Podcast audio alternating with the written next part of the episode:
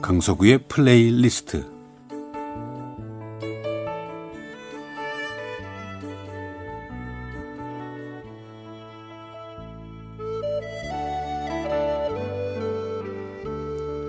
어, 제가 살아가면서 느끼는 어떤 감정, 어떤 생각, 혹은 오래전의 추억과 아름다운 곡을 엮어서 보내드리는 시간입니다. 강석우의 플레이리스트.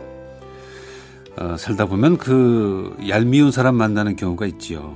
그러니까 어떤 그 사람 자체가 얄밉다기보다는 그 사람의 말이나 행동이 그렇다는 건데 뭐 그 사람은 진심으로 얘기하는 것이고 또 그 사람의 진심이라는 거 알면서도 뭔가 좀 얄미울 때가 있습니다. 뭐 예를 들면 어, 나도 굉장히 좋아하는 어떤 맛있는 것을 혼자 다 먹어놓고 내가 나타나니까 그제서야 아유 너를 보니까 갑자기 미안해지네 좀 남겨놓을 걸 그때 우리는 그 사람의 진심이라는 거 알면서도 속으로는 그냥 아이고 참 말이나 말지 하면서 얄밉다는 생각을 하고는 하죠. 또 어떤 경우는 같이 차를 타고 가다가 길을 잘못 들어서 한참 헤매일 때 옆에 사람이 가만히 있다가 한참 후에야 이리로 가면 안 되지 라고 얘기하면 대부분 좀 짜증이 조금 나면서 그럼 왜 진작에 말을 안 했어 하고 그런 얘기를 하게 되는데 그러면서 그 사람의 덧붙이는 말이 드디어 얄밉게 느껴지는 거죠.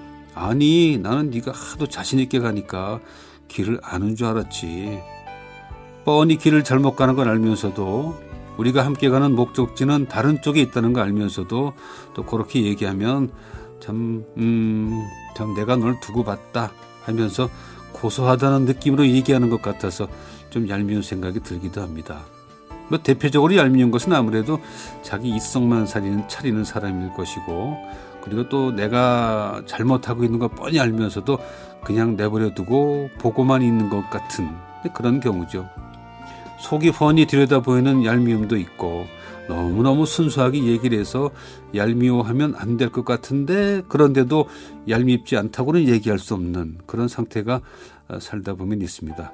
어쨌든 일이 그 지경이 되기 전에 도움을 주는 게 좋은 건데 아, 오늘은 제가 좀 그런 좀 얄미운 사람이 되겠습니다. 뭐 대단한 일은 아니고요. 지난 설 특집 얘기인데요.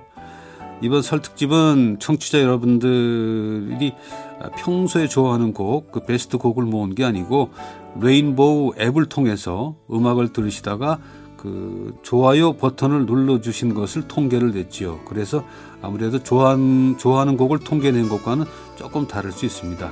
그러니까 음악을 레인보우를 통해서 듣다가 그때 그 시간, 그 느낌과 또 언제나 마음속에 있는 곡과는 조금 다를 수도 있죠. 우리 가곡 베스트 부문에 얘기를 하고 싶은 건데 물론 저는 그 레인보우의 통계를 보진 않았습니다.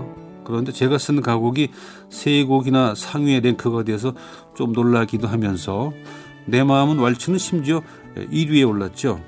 지난 2년간의 통계를 취합을 했는데 발표된 지 이제 4개월밖에 안 된 곡이 어떻게 1위가 됐을까 좀 놀랍기도 하면서 음악을 들으시다가 굳이 좋아요 버튼을 눌러주신 애청자 여러분들이 참 고맙기도 했습니다.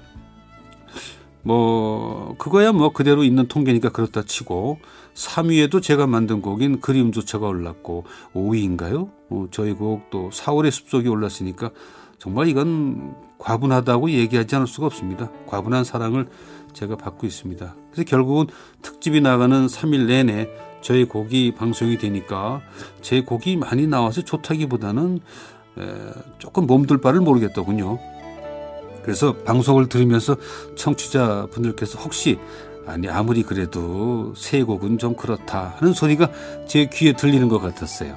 그러면서 드는 생각이 제가 만든 곡 세 곡을 뽑아 주셔서 고맙긴 하지만 한 곡 정도는 좀 제가 사양하고 그 자리에 애청자분들이 특히 좋아하는 가곡 가운데 순위에 들지 못한 곡을 하나 한 곡 좀 들려 주었으면 어땠을까 하는 생각이 드는 거예요. 그랬으면 훨씬 더 설 특집 방송이 따뜻했겠다 싶더라고요. 뭐 있는 그대로도 좋지만 또 적당한 배려나 안배를 했어도 좋았겠다 싶은 지난 설 특집에 대한 저의 생각이었습니다.